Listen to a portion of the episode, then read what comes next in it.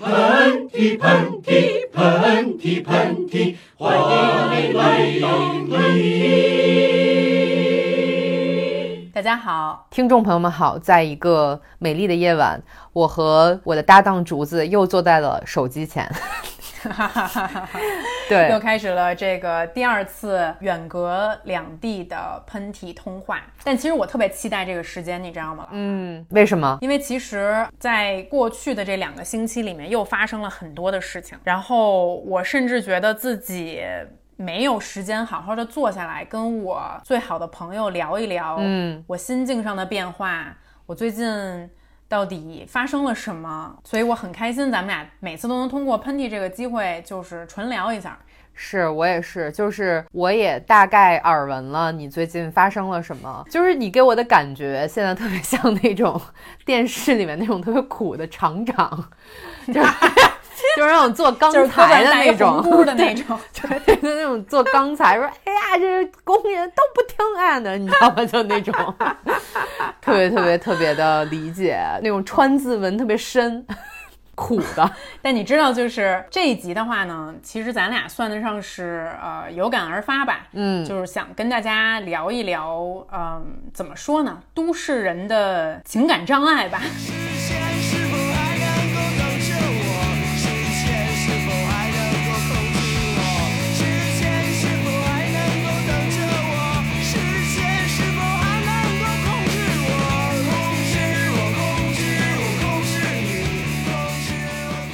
知道为什么聊这个的起因是，就昨天我们俩文字聊天的时候，我我突然跟竹子说，我最近得了一个病，得了一个怪病，我就想说，你这大半年也没有什么性生活，你还能得什么怪 病？对对对，就肯定不是那方面的怪病，你知道吧？然后那个电话突然就追过来了，我就说我最近老是因为一些有形跟无形的压力压到我喘不过气儿来，可能是因为就是最近要做的一些计划会比较多。然后邵厂长 就跟我说了，分享了一个他的经验，他说人我们到了这个年龄都会有一些小病小灾儿的呀。然后你就跟我讲了一个你最近在服用什么？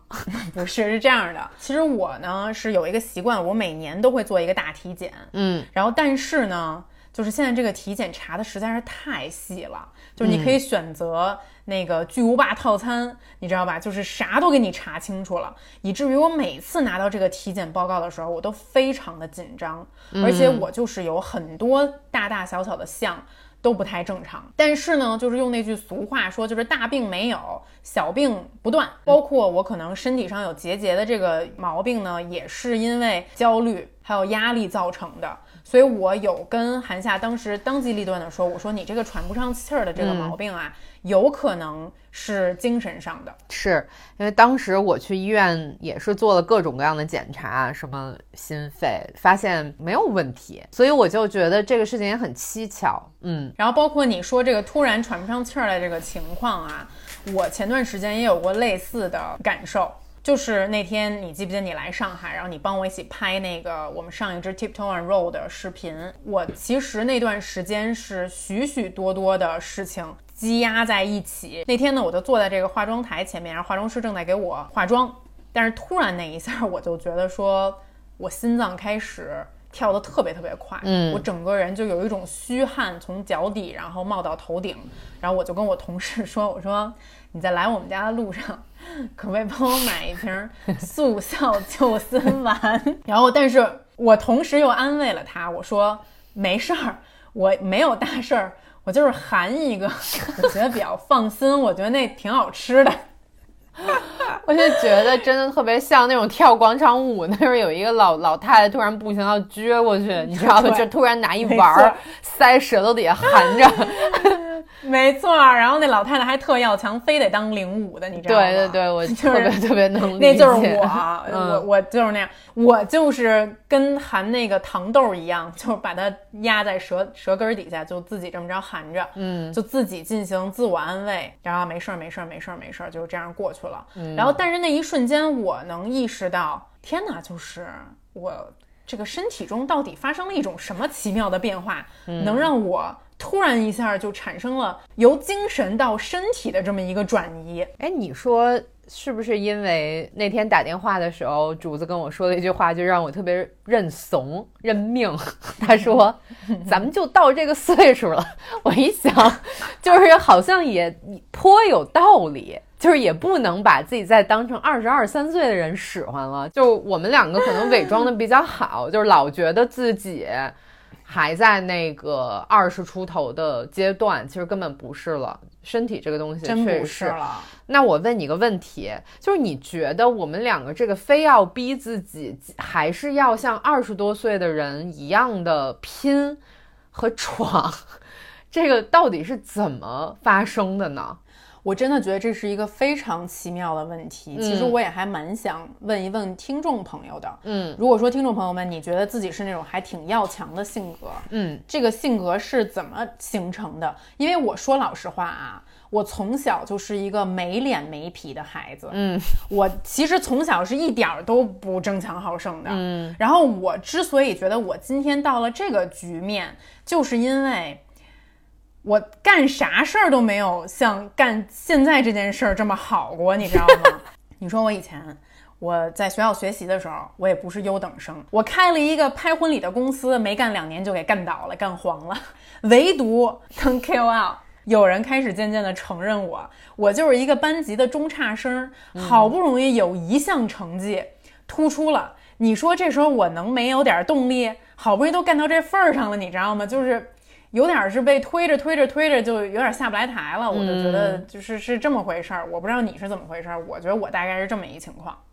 我觉得我可能从小属于家庭要求又比较严的孩子。我可能是从呃高中的时候比较认定了自己想要走文化创作这条路，然后当时又得了一些那种奖，我就一直会把自己。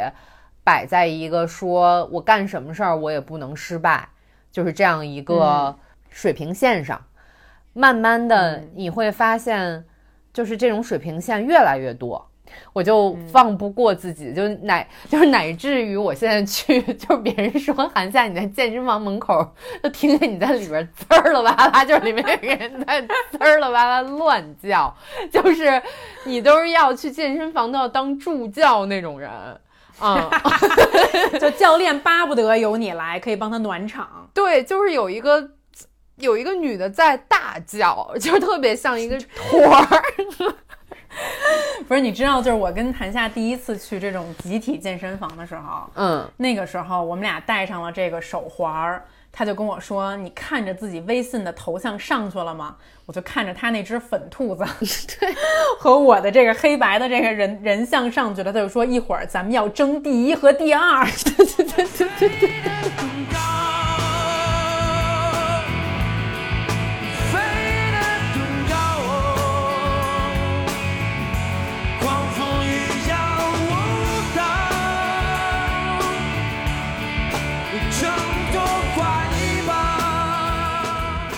呃，说实话，我一直认为我是一个比你焦虑很多的一个人。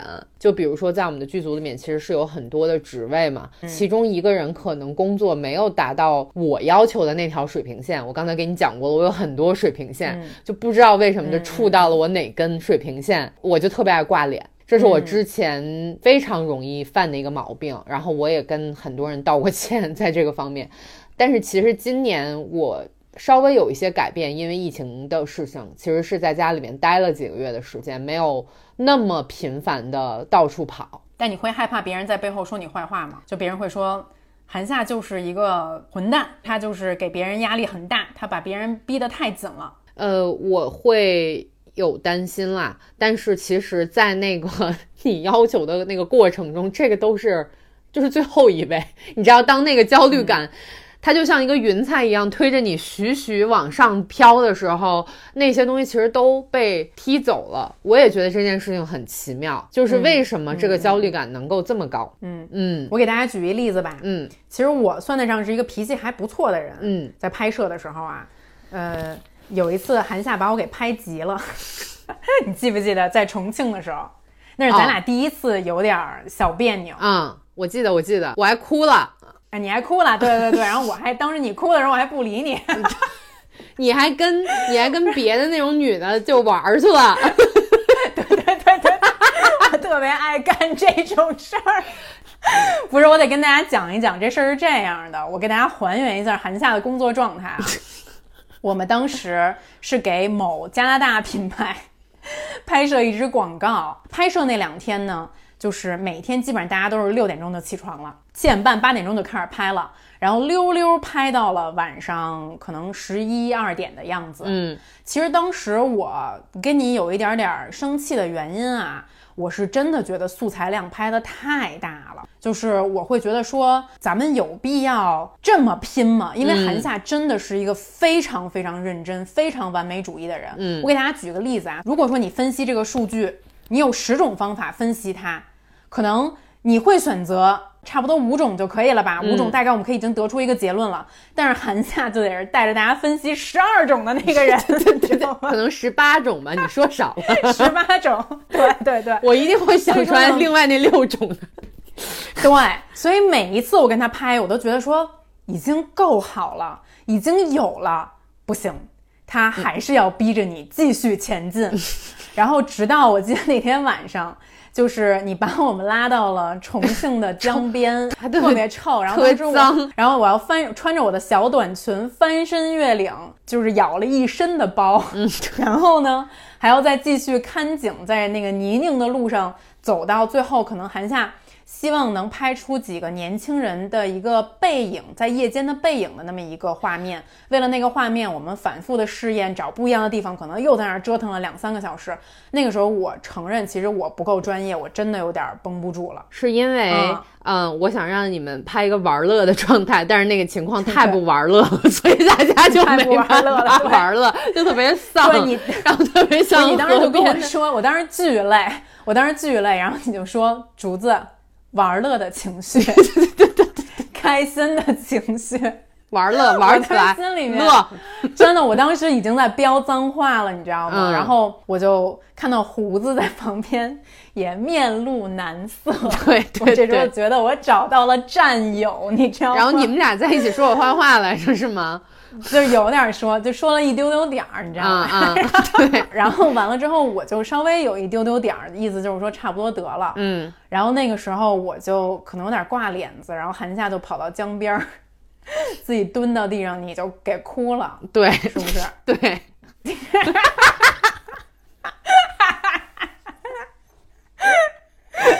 然后我记得特别清楚，那个时候制片就非常难办。然后制片就跟 Matt，然后跟胡子也有跟我说，就说 You know she's your girl, she's a perfectionist。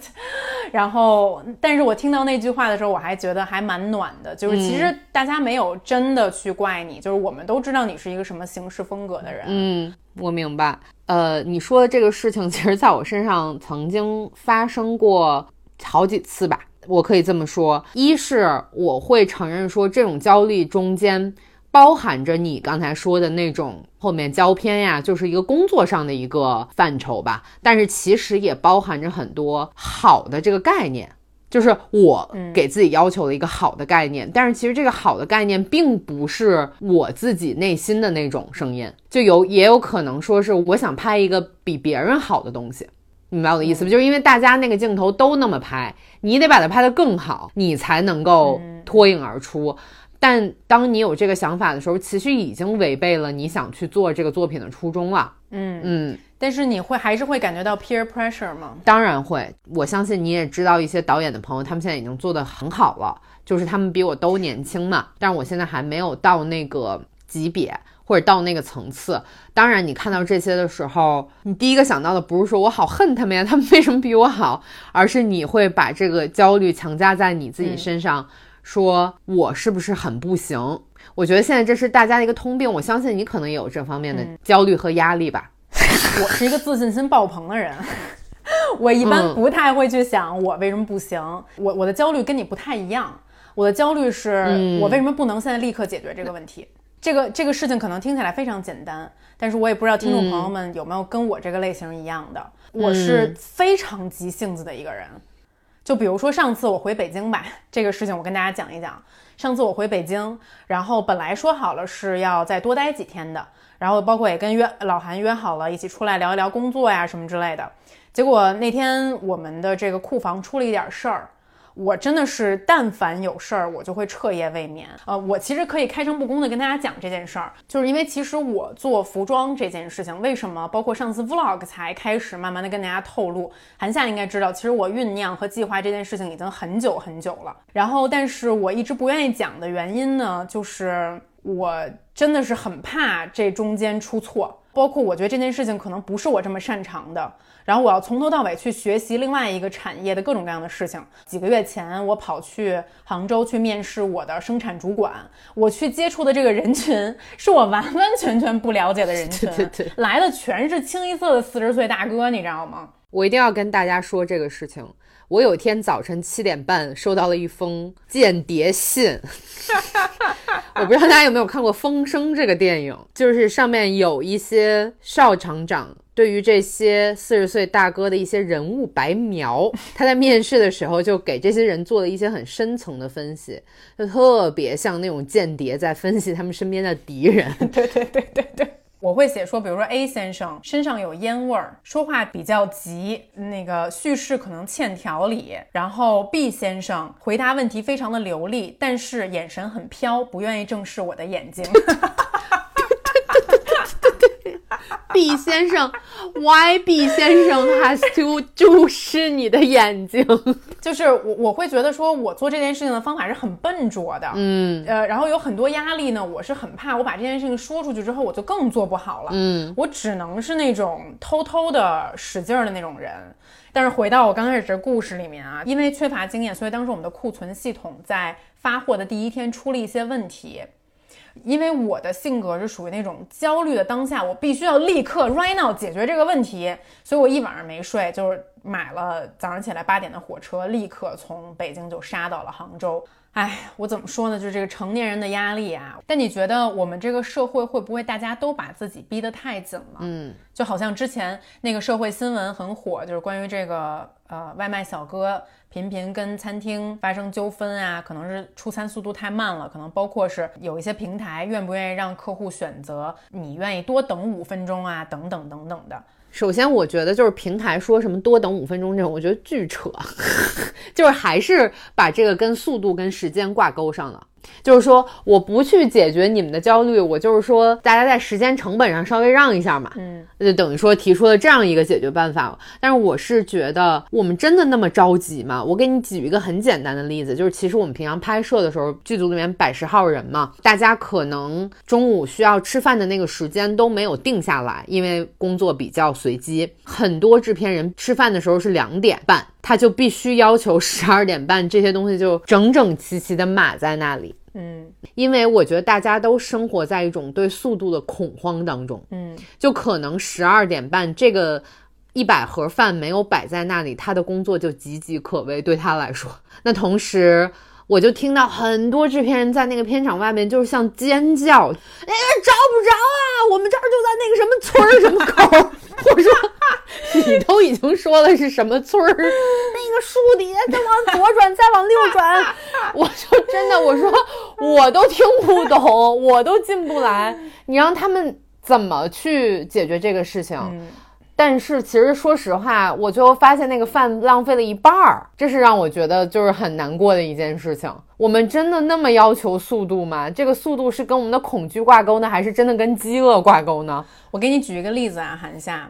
我在伦敦的时候，就是也有跟咱们的这些送餐软件类似的送餐软件，但是我觉得这个事情从来都不会在中国发生。就比如说我在伦敦叫餐叫外卖，我经常被取消我的订单。就这外卖小哥巨 TMD 的潇洒，嗯，就是他找不着你们家在哪儿，他就直接给你取消了，你知道吗？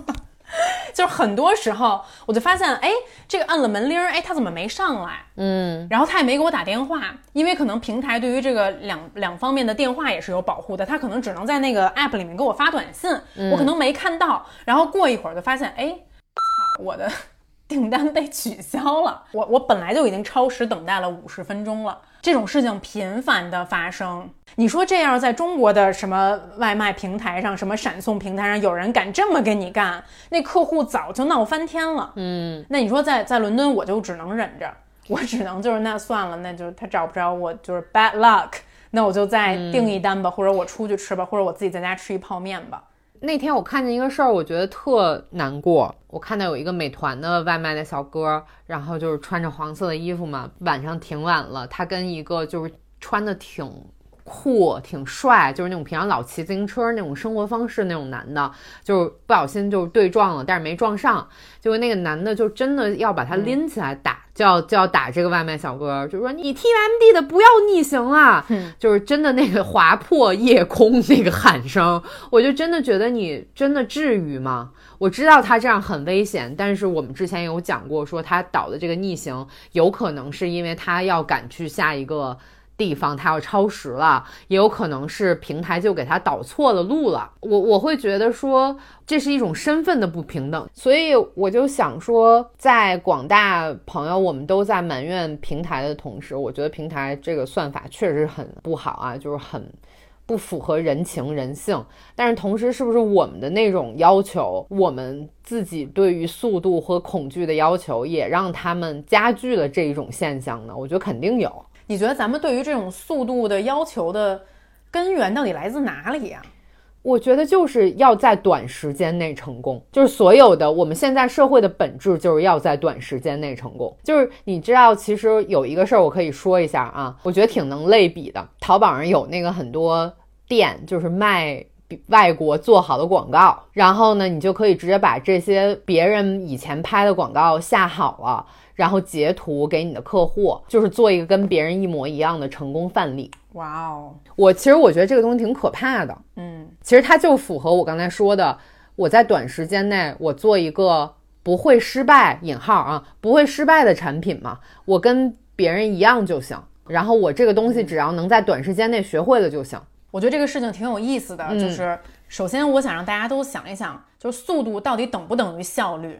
因为我记得去年我在巴黎出差的时候，然后我跟某一个化妆品牌的一个老板，然后他是一个呃在法国工作的一个瑞典人，我跟他聊天儿，嗯，我就他就跟我提到，就说其实管理一个跨国公司最重要的是要了解每个文化之间的差异和工作方式，嗯，我说那比如说你在法国工作，你觉得你身为一个瑞典人在法国工作，包括你也有这么多的中国同事，你觉得我们之间的这个工作上面的文化差异最典型的区别在哪里呢？他说。呃，他说法国人的工作方式，其实大家都觉得法国人非常的散漫和懒散。比如说这一个星期，星期五是这个 deadline，你必须得给我一个什么东西，然后从星期一开始做这个事情。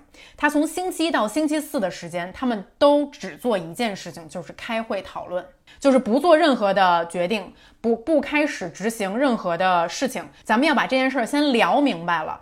这件事情如果说我们按照第一个方向走，它会发生什么样的结果？第二个方向，分别把所有的事情能遇到的所有的问题全部都罗列清楚。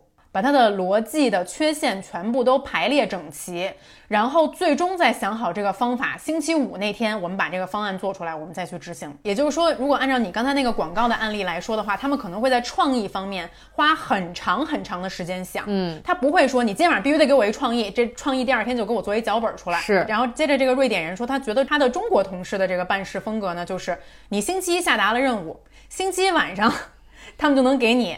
叭叭叭写好了一个 PPT，上面有三种方法，就是一二三四，咱们就去执行吧。第一条路走着走着发现，哎，走不通了，那接着走第二条路，一边做事一边想解决方法。嗯，他说这是他感觉到我们中国人的做事方法。哎，我觉得挺有意思的。就这里面可能没有说哪种是更好，孰是孰非。我觉得我们不用这么比较。但是确实，你有没有感觉到咱们在做事上面确实是被速度逼的？你要当下就要给出一个解决方案，给一条路，先走了再说。但这到底真正它能带给你的结果是高效率吗？它好像看上去是你先跑出去了，嗯，但是是否在最后的结果上面我们可以领先呢？I need a break, I'm high. The words won't come out of my mouth. They've stopped. I'm used to playing cool, cool. Yes, I suppose that it's really. 然后我觉得特别令我感到，也不是不解吧，就让我感到非常悲观的一个事情，是大家现在把这种速度当成是一种动力。其实我看到无数的创作者。呃，尤其是影视这方面啊，我因为我不太了解其他行业跟领域的，就是大家在经常在朋友圈、社交媒体上以自己一个月做了十几条片子为荣。嗯，就是当然我不是觉得说这个创作者不好，但是我还是觉得啊，拍东西真的好难啊，嗯，真的，为什么一个一个月做十几条，这个东西真的是很好吗？我我我不敢，我不敢这么确定。其实这种思维也贯彻在各个行业里面，广告行业也有，包括你哪怕说直播行业，其实你知道，就是我们现在慢慢的开始反思直播这件事情，它也是在追求一种销售上的效率最大化，就是我当天晚上可以给你卖出多少货去。但实际上，现在直播行业面临的一个很大的问题就是退货率极高。嗯嗯，就是我可能卖出去了这么多货，但是我最后退货率能高达百分之七十。那就说白了，就咱们为什么不能好好的去做营销这件事儿呢？是，其实底层的一个根源，我在思考，就是包括你也可以从国内的一些影视剧看得出来，就是我们是否对金钱和富有过于崇拜了。这种崇拜是可能在其他的地方和其他的文化语境里面比较少看到，或者说它可能过去发生过，但是比如说你现在去纵观，嗯，日本，我们的邻居。包括哪怕是美国、欧洲等等等等的，或者说是一些发展中的国家，包括咱们也一起去印度拍摄过，咱们也跟印度人有一些呃交往交谈。我觉得好像对于金钱的崇拜，我目前没有看到比咱们中国人更甚。我是觉得对金钱和社会地位的崇拜是一个非常全球化的问题，但是中国已经到了是一个唯一标准的时代。就是你是否成功的唯一标准的时代，就是你你你别的做再好，你没有社会地位，你没有钱，就这些都不算。我觉得这挺可怕的。哎，你知道前段时间我跟一个在大学里面上班的一个朋友呃聊天儿，嗯，他其实就是有点像是一个 researcher，一个研究员，然后他也帮一些大学的教授做助教、讲师这么一个角色。我就觉得听起来这是一个非常令人向往的工作，就是大学给你钱让你去做一个科研成果的一个研究，你知道吗？然后但是他说完完全全不是这样的，嗯，他说他起码他供职的这个大学教授以及他了解的许多大学教授，他们的目标已经不是做科研了，而是做项目赚钱。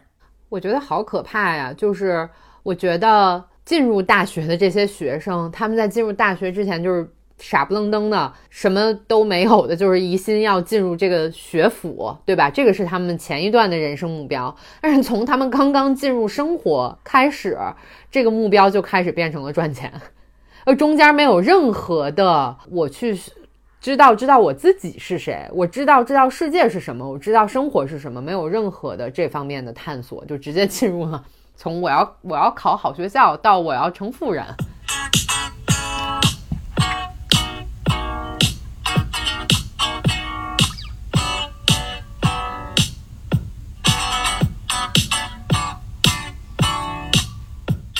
我问你一个就是还挺深的问题，你你觉得你现在的信仰是什么呢？啊 我我现在的信仰就是挺简单的，可以呃变成一个更好的人。我我我慢慢慢慢形成了这样一个答案呢，可能还是跟我的这个人生 idol 不是王嘉尔啊，另外一个 i idol 就是晚清名臣曾国藩有关系。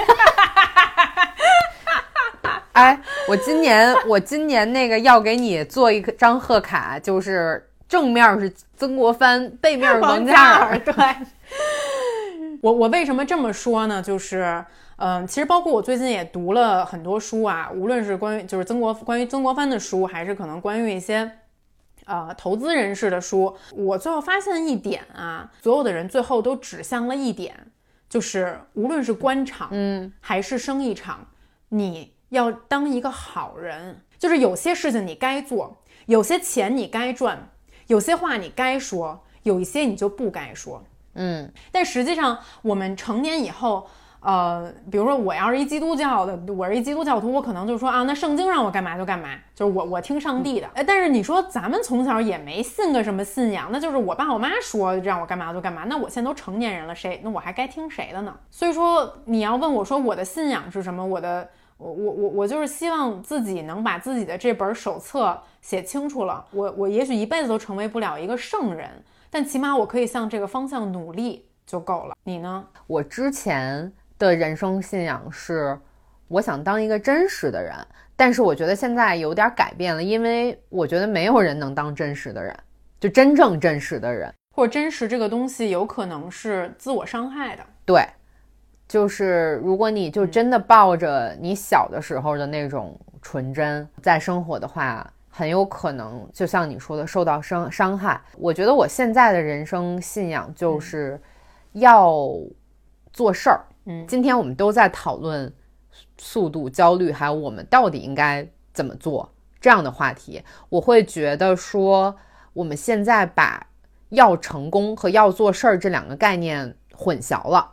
我我特别恨就是那种鸡汤，就是大家说我们一起奋斗，就是这个奋斗指的是什么呢？啊，我们一定要冲着一个方向努力。这个方向可能没有一个真的很实际的东西，然后就把我们年轻人抛入了一种巨大的生活的巨浪还有洪流当中，努力就我们不知道该为了什么努力，该为了什么生活。所以我现在就给自己定的是，如果这个事儿我觉得对于我来说非常好，也也有很多正向的影响，我就是要做事儿，这是我的人生信条吧，最近吧，而且就是可能身体健康。因为最近，因为最近有了怪病以后，我觉得健康真的很重，真的很重要。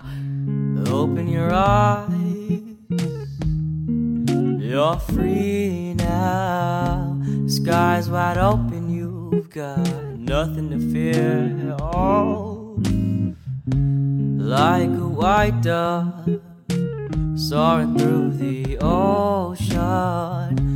My mind is broken with thoughts of unrequited love。有一句话还是要夸你，我觉得你在网络上经历了各种各样的， 呃，夸赞也好，指责也好，我觉得你现在是真的找到了一种，嗯，挺属于你自己的那种平衡。这是一个非常好的事情，我还不行，我昨天晚上还删评论呢，我最近又哭了，是吗？怎么了？我我我每个月都会写推荐嘛，然后我辛辛苦苦写什么两千多字儿那种，嗯，就没有人看啊，就是现在可能对于我来说，呃，我也有一小点点的 follower 的积累了，我就会发现我发那种东西，我非常辛苦、非常在意的一些内容，还是就不如发一些照片来的多。我觉得我还是焦虑，我还是焦虑，还是不对，就是我还是想别人给我留说写的真好，如果呢，就是写的真多，就是肯定是写了一天，听见没有，听众朋友们，咱们都一起去写啊！就如果我把这个抛开的话，我应该不会哭。就是对于我个人的经验而言啊，就是我现在特别特别信一句话，就是别人对你的评价，无论是赞美也好，还是批评，与你自身的幸福毫无关系。韩夏，你要记住一件事儿，包括听众朋友们，你要你们要记住一件事儿，嗯，这个世界上有让你珍惜和爱的人，也有爱你和珍惜你的人，他们可能人数没有那么多，两只手都能数数得过来。你只要在乎他们跟你说的话就够了，嗯，其他的人就就爱谁谁去吧。Love, love, unrequited love. Ooh, my baby's running away from me. 就是外界对你的种种要求，会成为你想要再去拼一把的动力吗？我要说没有，肯定就是虚伪了。嗯嗯，我觉得肯定是有的。但是我非常清楚一件事儿啊。就是如果我崩溃、我大哭的时候，并不是因为我觉得别人怎么想我，然后我很难受了，而是我自己让自己失望了。嗯，我挺能理解那个 眼泪一下涌上来的感觉的。真的，咱们俩要不然在这儿哭会儿吧？释放一下自己，真的啊。因为我最近有一个特别大的感受嘛，我以前老觉得我快四十了，就别人就不会再逼我了，你知道吧？然后但是发现就是年龄好像越大，就是外界对我的需求就越高，你什么都不能缺，就你缺了，就是好像就不对了。我身边有一群朋友，这朋友就是赶快给我拍短片。这是一第一个要求，然后又要说还是得挣钱，先把钱挣着了。第二个要求，第三是你最近好像看起来又不太美，美回去。然后我的拳击教练说这个拳打的劲儿不够大，就像外界要求你的层次的提高，在一点儿一点儿的吞噬着你，然后又再把你的外壳更加的明确起来，就一层一层的越来越高。我我我是觉得我的压力会越来越大，你有这个感觉吗？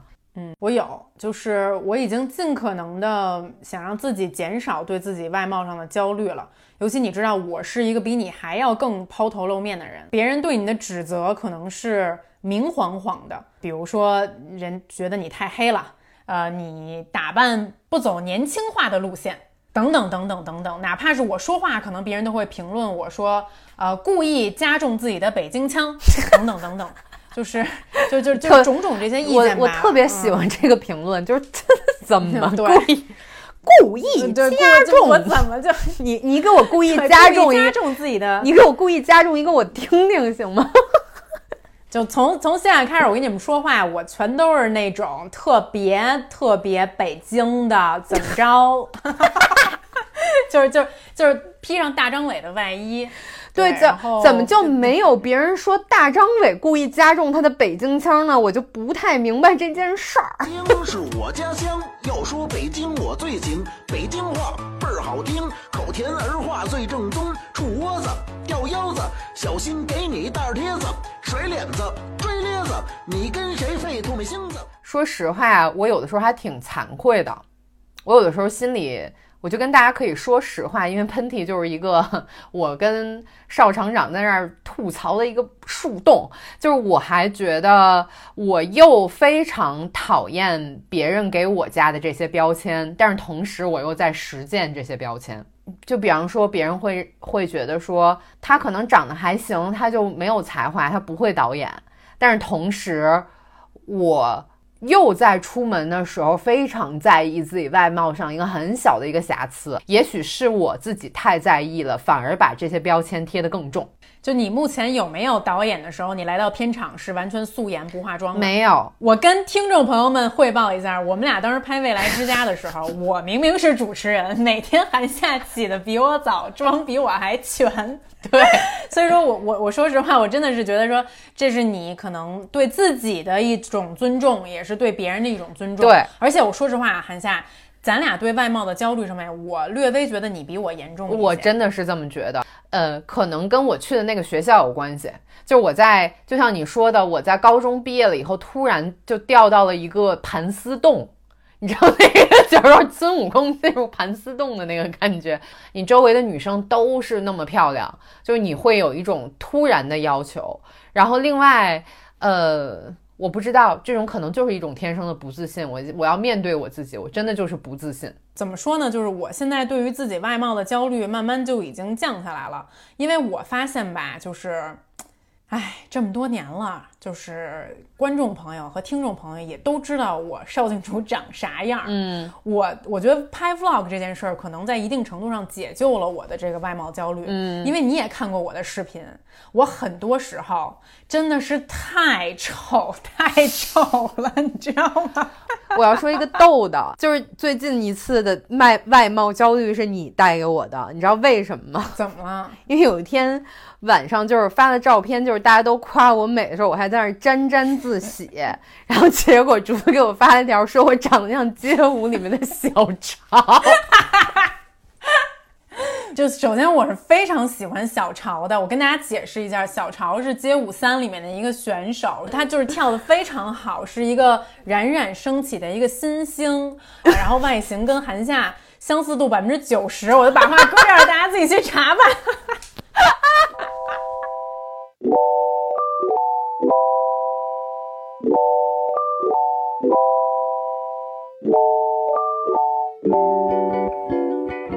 我这么自信的人，我可能都会跟黑子抱怨，包括上次跟那个拍 Tiptoe and Roll 的视频，然后呃，除了我之外，然后剩下的三个女孩都是九五后，嗯，我多多少少会呃有一些些焦虑，就觉得说，嗯，确实是还是嗯能看出一些差别。然后我自己这么想，我又很替自己觉得很羞耻，我也不想把这种焦虑传播出去带给别人。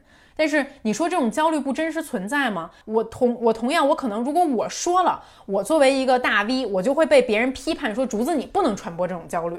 嗯，我特别特别理解你说的这种焦虑。其实你说它不存在就太假了。嗯，我想任何一个女生，包括一些觉得自己平时不太会被这个动摇的一些学者，一些更有文化的。一些艺术家、一些音乐人，他们肯定都还是在被这个信息所影响着的。嗯，这些信息会无孔不入地进入到你的生活当中。但其实你知道，我我在分析，就是我们这种巨大的外貌焦虑的焦虑的可能的来源是哪里吗？就是还是咱们俩前面说的，嗯，一种对金钱的崇拜。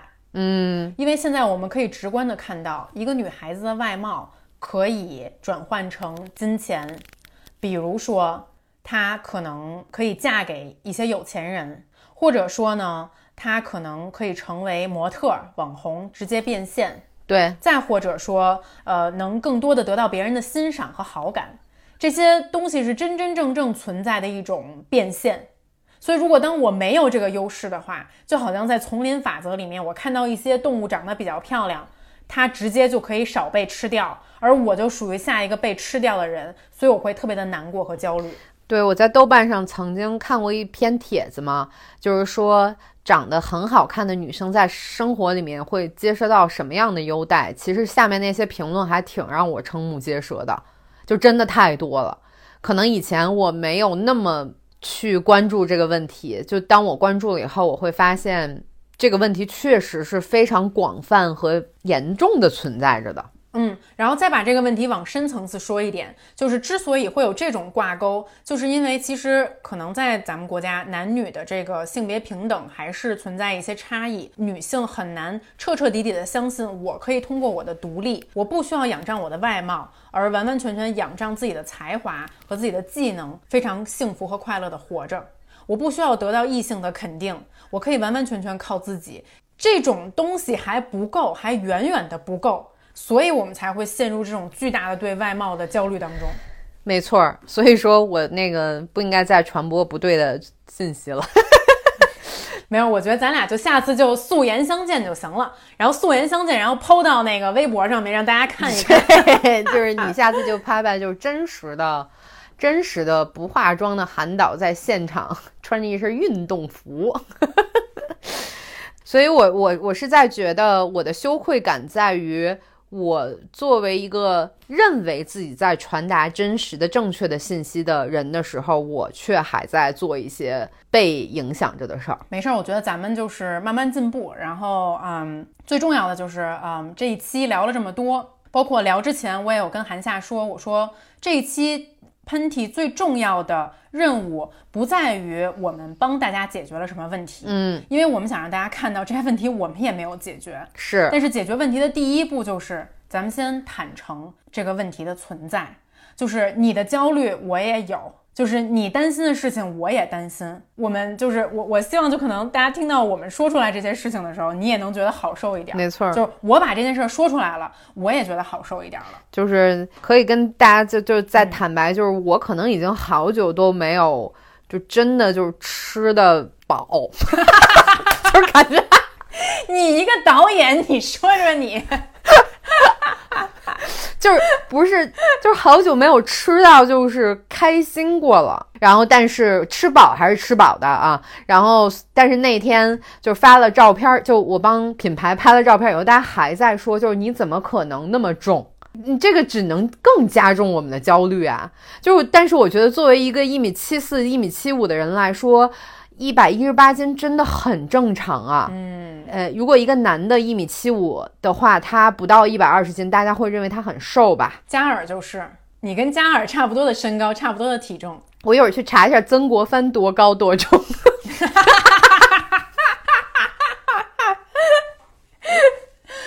哦。嗯，可能也差不多，没准儿就发现我可能喜欢的人过了一百年还是这样。嗯，所以我觉得大家真的不用那么的在意，就这件事儿没那么重要。不是韩夏，你不要嘴里说着这种话，自己又吃不饱，然后每天化一全妆出门儿。我就盯着你，咱俩下一次见面必须得吃一个肚饱，然后还素颜，我就不画眉毛。我下次我给你吃一盒米饭，我跟你说，就是 真的。我现在录完音之后，我立刻出去吃米饭去。我已经点好夫妻肺片了。I don't